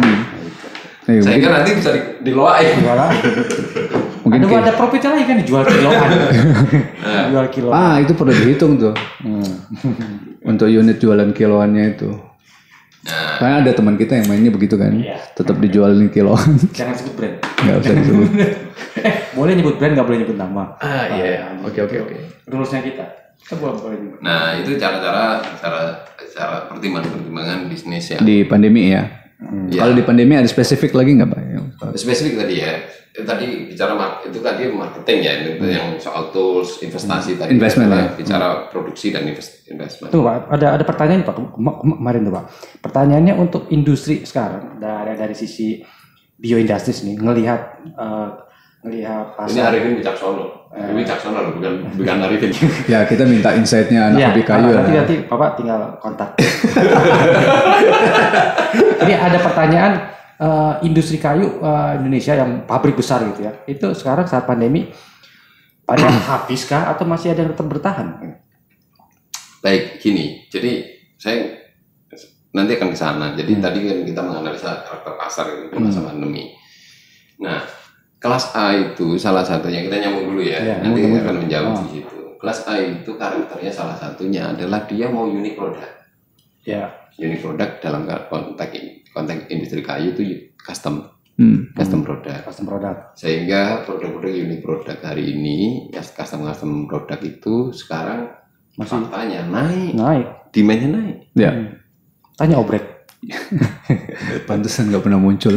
Wah sibuk di obrek. Jadi naik justru. Hmm. Kenapa di kelas A ini satu salah satu ka- karakter di kelas A dan B1 B B1 sampai dengan kelas A ke atas itu itu karakternya mereka gaya hidupnya itu by budgeting. Hmm. Mereka sangat rigid dengan budget. Oke. Karakternya orang kelas B3 atau sampai C itu kalau yang mau membangun gaya hidup Hmm. itu ya uangnya segitu-gitu dipakai habis-habisan. Hmm. Nah, kalau karakternya orang kelas A, budget untuk beli tools ya, ya Ada. harus ada dan harus dibelanjakan habis. Ya. Misalnya budget untuk senang-senang gitu, untuk hobi. Hmm. Misalnya hobi dia adalah tanaman gitu. Hmm. Lalu di masa pandemi seperti ini atau di masa krisis seperti ini, khususnya pandemi, karakternya begini. Pandemi ini kan membatasi orang, Iya. padahal dia punya budget. Hmm. Sementara pengeluarannya berkurang. Itu yang pusing. Budget jalan-jalannya Itu yang ada pusing itu. untuk Kok duitnya masih banyak, gimana ngabisinnya itu yang pusing. Serius, ini Itu pusing itu memang. terjadi. Akhirnya apa? Lihat Brompton, Ya. eh, sepeda itu naik, naik laku keras. Kenapa? Ada budget, tapi spendingnya berkurang. Orang beli sampai 50 biji. Nah, Akhirnya dibelilah. Nah, mau belinya itu unik. Hmm. Belinya per unit produk. Yang mungkin dia hanya mau beli barang-barang yang dia bikin untuk dirinya aja. Atau memenuhi keinginan dia. Aku mau ini. Misalnya ruangannya sudah bagus gitu. Di- obrak abrik lagi ganti style besok ganti style lagi ganti style lagi Saking bingungnya buang duit itu. Sangat bingungnya dulu buang duit. Nah ini karakter kelas A. Nah, untuk teman-teman yang ada di di di level sekarang yang misalnya yang ngerjain custom itu kan udah sangat pasti akan cocok dengan yang tipikal kayak gini. Cuman pro- problemnya adalah how to get there, how they get to know us gitu. Oke, nah tentu branding, personal branding di masa sempat masa-masa seperti ini sangat penting. Kita didukung oleh media, Ya. ya media yang kita bisa bangun sendiri kan, Hmm. tidak harus beli gitu. Jadi iklan itu, ah ini kalau bicara soal marketing nanti Om Done mungkin banyak bisa bicara. Tapi intinya saya kita pahami karakter marketnya begitu. Hmm. Terus tadi pertanyaan Om Done, apa tadi? Saya lupa. Industri. Nah, di industri. Nah, penurunan Yang besar kelas ma- kelas konsumen dari kelas B turun ke C, Hmm. ini akan budgetnya sudah mulai meni- menipis, Pak. Hmm. Orang-orang yang dulu misalnya beli beli Boleh. Beli IKEA misalnya. Hmm. Ini kan kelas menengah di Indonesia itu kelas menengah. Menengah. Nah, Kalau di Eropa mungkin kelas low budget. low budget. Iya. Kalau di Indonesia ini IKEA ini masih kelas menengah. Hari ini nggak bisa beli IKEA, Pak. Iya. Akhirnya apa? Dia beli di barang bekas. Hmm. Dia beli di pengrajin tetangganya. Hmm. yang mungkin bisa ditawar dan lain sebagainya. Hmm. Dengan bawa katalog IKEA. Dan Modalnya katalog? IKEA. Modal katalog. Nah, dia. modal katalog IKEA, tolong bikinnya kayak gini. Nah Indonesia ini unik kalau bicara soal kayu. Kayu kita itu murah pak. Hmm. Kenapa? Solid wood sama plywood itu lebih plywood Plywood. di Indonesia ini. Hmm. Gitu. Kalau di Eropa plywood itu ya memang dengan kelas bawah. Yang sol- high end itu selalu solid wood. Karena karena di Eropa beli plywoodnya di Indonesia. Nah, kembali ke industri mass product. Mass product itu kan untuk consumption, consumption public. Hmm. Yang karakternya itu kelas B bawah itu Oke. mass product mesti bukan unique product. Nah, karena ada penurunan penurunan penurunan kelas sosial ini, maka market mereka shrinking, Pak. Hmm. Marketnya shrinking. Otomatis industri-industri besar yang mass product ini kehilangan market, Hmm. kehilangan market. Apakah habis-habisan? Enggak. Tentu ada yang survive, ada yang tidak. Karena overheadnya itu tetap sama. Overheadnya sama. Nah, Dicek baterai. Masih ngerekod nggak? ada apa Aman. Nah, karakternya begini. Lalu industri besar ini yang mass product kita bicara industri mass product aja ya, bukan, Ah. bukan industri besar ya. Hmm. Industri mass product ini mana siapa yang bertahan? Yang bisnisnya dari awal sehat. Nah itu definisi bisnis awal eh, bisnis sehat itu gimana pak? Bisnis sehat itu kita ukur dari tiga core, tiga fundamental bisnis. Core of the core. Core of the core. Fundamental bisnis satu, satu fundamental fundamental market. Hmm. Marketnya misalnya dia sudah punya fundamental market, sudah punya kontrak pasar. Hmm. Misalnya Segmen sendiri. bukan hanya segmen, Pasarnya udah jalan, udah fix. pasarnya Oh, sudah pasarnya. fix. Pasarnya sudah fix ya. Gitu. Oh, market ya market ya. Hmm. Uh, market fundamental marketnya sudah sudah ada. Hmm. Kalau dia main brand berarti brandnya sudah, Sudah jadi. jadi. Ya, kalau dia main uh, maklun atau manufacturing tok berarti sudah ada kontrak manufacturer. Networknya jadi Bahkan sudah ada kontrak. sudah ada kontrak. Oke. Kontrak untuk satu tahun atau lima tahun ke depan. Produksi. Produksi harus sekian ribu bisnis gitu. Hmm. Sudah ada kontrak. Terus uh, fundamental market. Fundamental Fundamental marketnya kuat. Yang kedua fundamental Finansial. finansial. Hmm. Dia punya cash nggak? Punya cadangan cash nggak? Hmm. Seperti kayak pandemi ini. Di bulan Maret, perusahaan-perusahaan eksportir itu nggak bisa kirim. Ya. Ya. Itu banyak yang curhat itu. Kalau dia itu eh, apa namanya enggak? Kalau karakter perusahaan yang fundamental finansialnya itu lemah, Hmm. Di mana cara kerjanya itu, cara kerja finansialnya itu, kalau kirim hari ini baru dapat uang hari ini dan uang yang hari ini dia dapat itu untuk makan hari ini, untuk operasional hari ini. Hmm. Maka yang kayak begini mesti habis di Ya. bulan Maret. Ya. Karena bulan Maret dia nggak bisa bayar listrik karena dia nggak bisa kirim. Nggak bisa kirim. Tapi kalau fundamental finansialnya sudah kuat, di mana dia punya cadangan cash yang cukup, Hmm.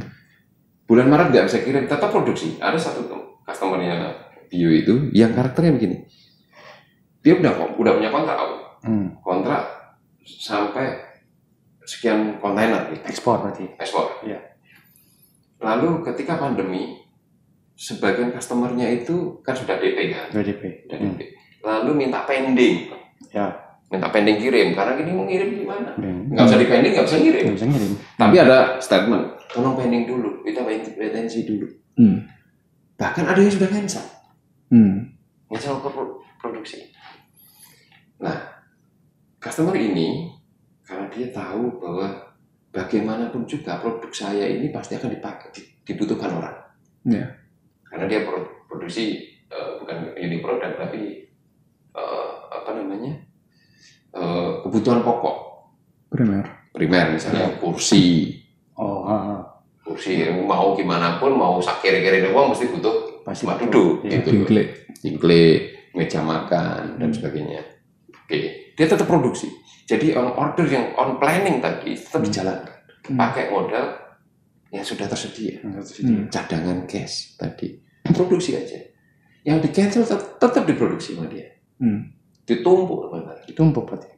nah bulan Mei ketika sudah Eropa sudah open Sudah open. dan udah ini customer customer tadi Mulai datang. mulai kontak bro aku pesan ini dong kan butuh waktu dua bulan lagi Ya. Kan barangnya udah ada. nah dikasih waktu dua bulan barangnya ready langsung dikirim Hmm. Dia bilang lo ready nah eh, dan di, di- dia, dia publish pakai pakai eh, YouTube dan sebagainya Hmm. customer-customer yang lain yang tadinya supplier-suppliernya dia itu Hmm. Mati KO. karena Pak KO itu oh, semua lari ke sini barang yang sudah ready tadi dipakai rebutan Hmm. Iya, iya. ini sekali lagi ini perusahaan yang sehat sekali secara fundamental finansial Hmm. tapi marketnya ada finansialnya ada fundamental organisasi nggak ada nggak Hmm. jadi nggak kuat Manajemen gitu ya. manajemen Hmm. fundamental people-nya nggak kuat misalnya misalnya nih ya contoh ada beberapa itu begitu lockdown begitu lockdown lalu semua berasumsi bisnis bakal ambil Ambiar. Hmm. Karena nggak punya sistem. bukan nggak punya sistem Hmm. mentalnya Oh. people-nya ini jelek Oke. misalnya pemilik bisnisnya langsung lari ke luar negeri Iya. membawa semua aset perusahaan ini cadangan cashnya ada Oh ada ya? ada gitu. lari melarikan diri mengamankan diri udah mati-mati tuh karyawannya karyawannya udah nggak percaya juga sama Sama bosnya juga sama bosnya. Hmm. Hmm. gitu investornya lari langsung cabut Hmm. ini bosnya ini ada kan ada shareholder misalnya ada tiga satu investor satu yang operator ya operator tinggal mati sendiri loh kayak gini juga ada kontrak marketnya ada Hmm. Hmm. pasarnya ada seharusnya uang perusahaan ada Ya. karena investor kuat tapi investor yang namanya kapitalis itu maunya aman Aman. Begitu kondisi yang tidak menentu dia cabut dia Iya, diamanin dulu duitnya. Hmm. Investasinya diamankan dulu. amankan dulu tadi kalau kalau untuk kalau untuk eh, cadangan cash ya, kalau untuk eh, perusahaan baik yang kecil, yang besar, itu memang bagusnya dalam bentuk cash atau bisa dalam bentuk investasi lain atau emas gitu misalkan, atau harus cash? kalau saya rekomendasikan kalau cadangan cash ya Hmm. saya rekomendasikan dalam bentuk emas Emas. Oke. oke. kalau mau dibahas lebih lanjut kita bandingkan ya antara emas sama uang Hmm. nanti ada alternatif lagi seperti properti Seperti ya. atau land dan Hmm. tanah Hmm. emas sama uang ini yang setara emas setara dengan uang Iya. sama-sama liquid ya Iya. Sama-sama liquid. sama-sama liquid Hmm. uang pilih emas atau pilih uang tentu kita gini secara teori uang itu mau dolar yang sebagai eh Nilai basic currency Parameter. baris basic currency dunia Currency. kan dolar Ya. Hmm. dolar pun Amerika mengumumkan mengumumkan setiap tahun terjadi inflasi Hmm. Nah, kalau basic currency-nya aja inflasi, berarti uang itu Semuanya. seluruh jenis uang di dunia ini Inflasi. itu terinflasi. Hmm. Di mana artinya setiap waktu menurun nilainya. Ya. By time. Emas ini Trennya. Trennya naik turun memang. Kalau tren dalam harian. Hmm. Tapi kalau kita lihat lihat grafik di gold price Hmm. yang kita tarik 30 dekade tahun gitu, per dekade gitu. per dekade atau bahkan sampai 30 tahun ke ke belakang. Hmm. Emas dalam ru- mata uang rupiah itu relatif naik. Korelatif.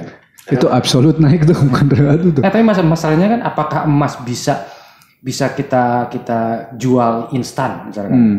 Apakah eh, ya kalau duit kan tadi kalau misalkan kita oh karyawan nggak nggak bisa kita gaji.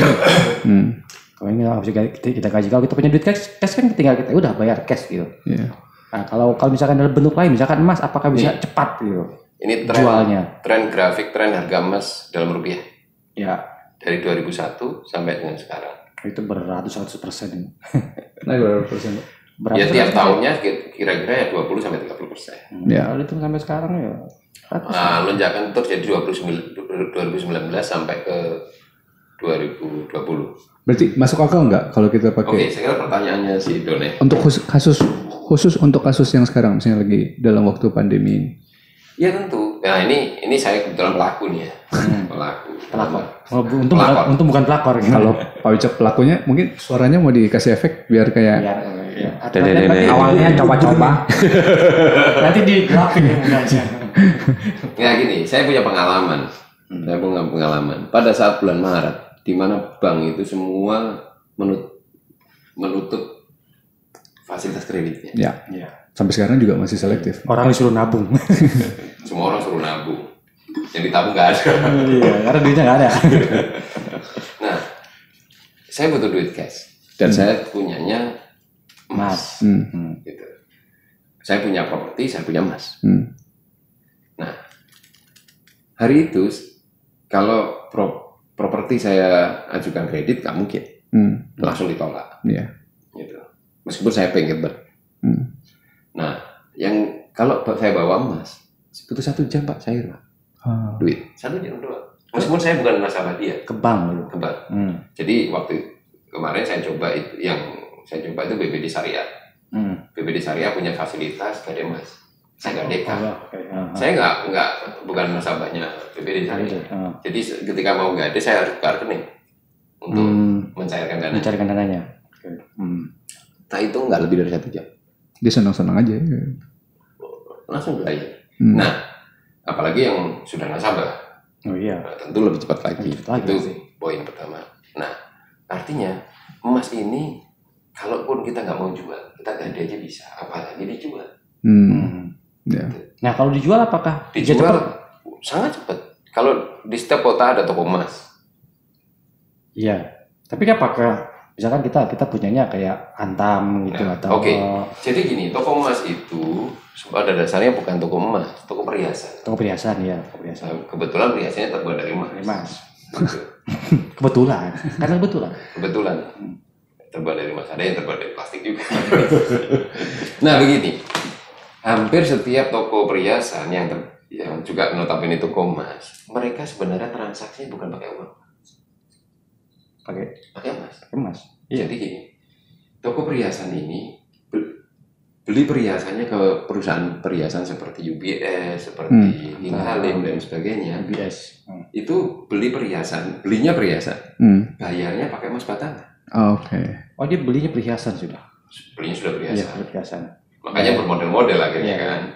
Bayarnya pakai batangan. Pakai pakai. Nah terus sekarang kalau ada orang dan tiba-tiba datang mau jual batangan, Senang Hmm. banget tadi dia. dia udah kayak punya dapat duit. Langsung liquid nih. Justru pada saat Nah, Kalau dia nggak punya duit masalahnya. Enggak gini om. Justru pada saat krisis seperti pandemi ini, Hmm. semua orang pengen jual perhiasan, Iya. Betul. bukan jual batangan. Hmm. Dia semua orang jual jual perhiasan. Nah, dia ini kan butuh duit Hmm. untuk membeli kembali perhiasan yang dia pernah jual ke ke konsumennya. Karena itu sebuah norma yang wajib dipenuhi, Iya. ya kan? Nah, si perhiasan ini nanti ditarik, Hmm. dilebur jadi batangan, Oh, curah ya. jadi curah, Jadi curah. ah. dilebur jadi batangan. Batangan ini dijual ke cupongnya, ke ke pabrik emas. pabrik perhiasan. Dia dapat duit untuk beli perhiasan lagi. Muter-muter itu aja berarti. ya. Jadi gitu. Jadi waktu itu saya pikir begini. Kebetulan saya nggak mendalami bisnis perhiasan ya. Hmm. Saya pikir, waduh hancur semua ini orang-orang eh, apa pedagang perhiasan. Hmm. Toko emas hancur semua. Nggak ada orang beli emas. Iya, masalahnya itu. Pasti orang mengembalikan emas semua. Iya. Pasti dia butuh duit semua. Hmm. ternyata enggak justru bisnis mereka meningkat hari ini sing per, perhiasan ini dari apa dari bisnis Kolateral itu. Kolateral. enggak, bisnis oh, perhiasan kembali Hmm. kan di- dibeli dengan harga harga curah Ya, ya, ya. Oh iya.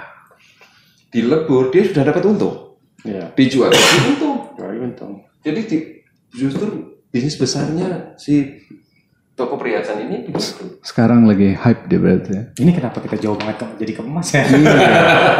Ah, ini Jadi mungkin tadi spending money, apa mau cadangan cash? Cadangan cash ya. Jadi kalau pertanyaan Om Done, dijual ke toko emas, semua toko emas terima, Hmm. pasti terima.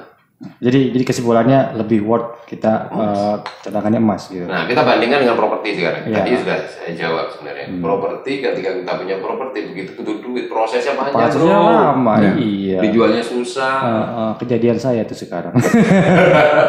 digadeinnya, aduh, di di kreditinnya susah, Digadein juga iya. Susah. Susah.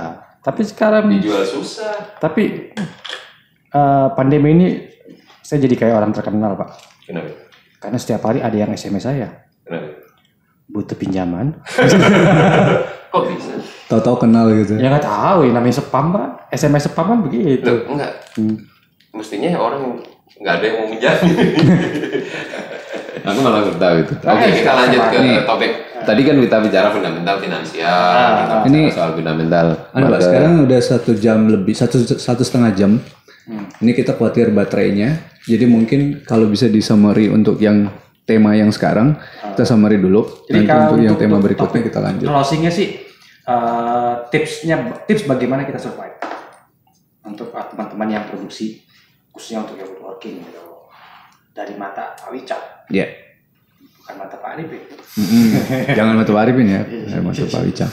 Tips tips Oke, mungkin dari- tipsnya dari saya yang pertama eh, kita pelajari dulu eh, struktur pasar. Kita kuatkan fundamental market dan kita pelajari kita mau main di pasar yang mana. Targetnya, oke. saran saya unit produk yang merupakan sasaran em, kelas cluster market kelas A dan B B1 itu sangat menjanjikan karena mereka punya uang mere- mereka butuh membelanjakan uangnya Iya, mereka butuh buang duit ya. Apalagi untuk teman-teman yang basisnya hobi kayu yang eh, apa namanya eh, workshopnya kecil gitu sangat memungkinkan untuk bermain di custom product Hmm. gitu faktanya eh, ekspor maupun market lokal untuk custom product itu meningkat drastis Meningkat di tahun-tahun eh, di di tahun ini di masa pandemi. di masa meningkat. pandemi meningkat Oke. ya itu yang pertama dari fundamental market yang kedua jangan lupa ketika bisnis kita bertumbuh dan bis, setiap bisnis harus dibangun fundamental finansialnya juga Hmm. kita sisihkan eh, sebagian keuntungan kita Ya. jangan semua langsung diinvestasikan jadi alat jangan semua diinvestasikan jadi bahan baku dan sebagainya Eh, model operasional diatur sedemikian rupa sehingga model operasional kita itu efektif untuk menghasilkan keuntungan dan keuntungannya sebagian eh, tips saya itu 30% Hmm. untuk disimpan dalam cadangan cash. Ya, itu itu masalah besar itu. Kalau buat yang kita baru-baru mulai bisnis, Ya. karena kita tidak bisa menempatkan mana duit kita, mana, Mana duit duit perusahaan. Hmm. Eh, Oke, jadi itu itu mesti kita, kita mesti disiplin. Nah, so- kita tadi sudah bahas soal pricing. hmm. Ya, pelajari tentang pricing strategi dengan baik. Pelajari pricing strategi dengan baik. Produk yang murah belum tentu laku keras. Ya. Iya. Produk yang mahal belum tentu Tidak sulit, laku. sulit dijual. Hmm. Hmm. Hindari perang harga. Hmm. Tipsnya hindari perang harga. Dari tekan harga. Hindari perang harga. Apa pun caranya hindari perang harga. Wah. Apalagi produk-produk kerajinan seperti kita ini sangat memungkinkan untuk itu. Iya. Lagi bahan baku, apa bahan pendukung woodworking. kan pada perang-perangan harga. Nah, kalau bahan pendukung booking itu masih memungkinkan harga. Wow, masih banyak tempat main ya. Aduh, berat nih. Nah, Oke. Kolamnya Yang ketiga, kita tadi bicara soal stra- eh, pricing strategi dan lain sebagainya. Ingat, kalau bicara pricing strategi, tapi tapi tadi nggak sempat kita bahas, eh, jangan terkecoh oleh biaya-biaya yang tampak. Hmm, misalnya. Misalnya, aja deh. biaya tampak itu misalnya gini, bahan kayu misalnya, kayu. Kalau kita ada kayu satu kubiknya satu juta, kualitas A, Hmm. ada kayu ka- satu kubiknya itu setengah juta, Hmm. kelasnya B. B. Banyak mata kayunya, banyak Hmm. banyak apa namanya Cacat ya. cacat kayu gitu. Biaya mengolah atau merevisi cacat ini Iya. itu mungkin bisa lebih mahal bukan Daripada- soal bahan baku. Iya. Di industri kerajinan kayu itu biaya tenaga kerja merupakan komponen tertinggi, Oke. komponen tertinggi. Maka usahakan menyingkat waktu produksi, mengefektifkan waktu produksi untuk menekan biaya, meskipun dengan menambah biaya bahan baku Hmm. yang lebih baik Hmm. Dengan tools yang lebih proper. proper. Baik lagi tadi ke efisiensi ya berarti ya. Ya, jadi itu tipsnya. Biasanya dalam dalam proses produksi kerajinan yang sering dilupakan itu yang yang padat karya itu padat karya karakter pro- bisnis padat karya itu biaya manningnya atau biaya tenaga kerjanya itu paling dominan. Hmm. Betul. Nah, hemat sering kali orang kita terkecoh oleh biaya yang tampak Hmm. yaitu biaya bahan baku, biaya cat, biaya lemnya dikurangin, dicari yang lebih murah, biaya bahan kayunya cari yang lebih murah. Hmm. Padahal ini memperpanjang proses, Proses produksinya lebih panjang lebih. sehingga biayanya jadi membengkak, gitu. Jadi jangan terkecoh oleh biaya yang tampak. Hmm.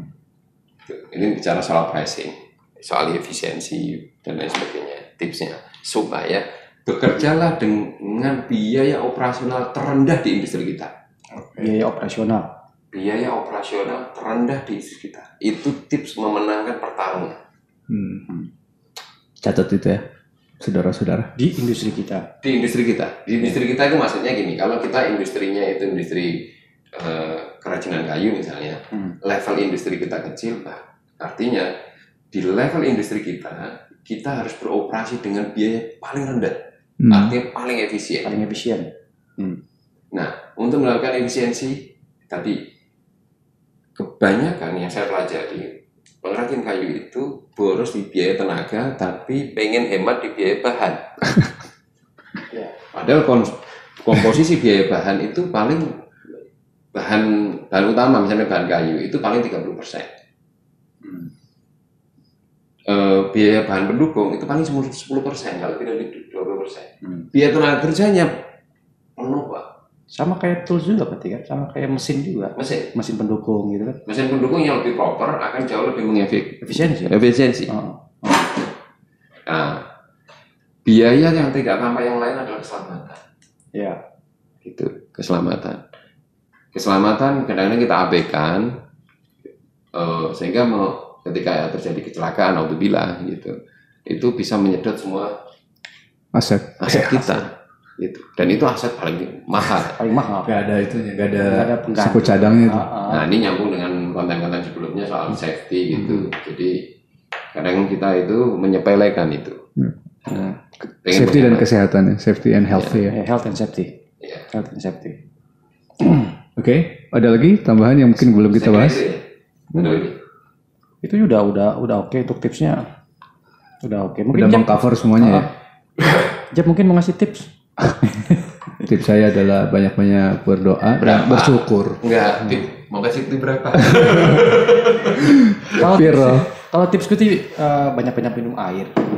Ya, minum air putih khususnya. Iya, untuk yang bekerja ya. Eh, air putih ini Kurangi kopi. eh, kita kita kita lagi mengurangi kopi karena nggak ada.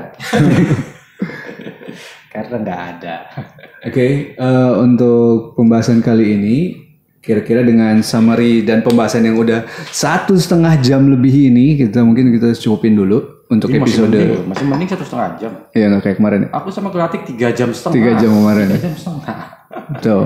Oh iya, sama kita juga butuh butuh butuh masukan Hmm. untuk untuk ini apa? Segmen ya? Kita sebutnya apa? Segmen. Eh, Ya segmen aja lah, jangan Segmen. jangan babak Pak. Oke. Enggak, artinya segmen di hobi kayu. Hmm, sa- salah satu segmen yang hobi kayu. segmen hobi kayu. podcast Uh. Podcast ini butuh masukan, baik itu tema, itu juga konten, Iya.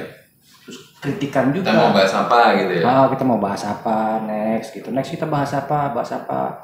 Tapi yang yang, yang jelas kalau kalau bisa eh, lebih apa ya lebih un- untuk buat pikir buat apa ya brainstorming brainstorming brainstorming sama membuka membuka Wawasan. wawasan Hmm. gitu, membuka wawasan jadi bukan kita bahas ya spesifik kita bahas mesin gitu. Enggak tapi kita pengen tadi eh, wawa- wawasan dan know how know how Ya, know how ya. baik untuk produksi bisnis. How to-nya enggak?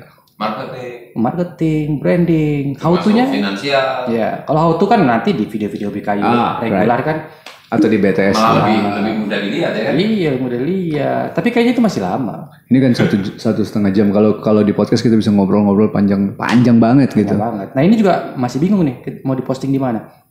Tapi kalau yang ini sih diposting di OBKI bukan di BTS karena ada pengumuman giveaway. Oh iya, oke. Cuma nanti untuk yang ke depan itu mau diposting di mana kan eh, nggak nggak semua eh, nggak semua orang juga maksudnya betah gitu nonton video YouTube kalau untuk di YouTube ya Hmm. itu kan betah nonton dua jam eh ada 8 jam nggak ngapa-ngapain Oh ada. eh 24 jam ya Oh, Urusan begitu ya bang. Gitu. itu nonton soalnya oke kita closing Oke, em, mungkin sampai di sini dulu. Nanti kita sambung di video-video yang berikutnya. Em, pakai punya Edo pakai punya Edo mana pakai punya Edo gimana gimana? gimana? Eh, apa ya jangan pernah takut untuk Berkarya. berekspresi Oh jangan takut untuk berekspresi karena kita tidak sendirian. ya kan kita tidak sendirian Oke, jangan pernah takut untuk berekspresi karena, Karena kita, kita tidak tidak sendirian. kayaknya itu deh Mungkin, kalau nggak salah. Cut. Close the door harusnya tadi kita lupa close the door. keren wah pas banget baterainya tapi kualitas ini lumayan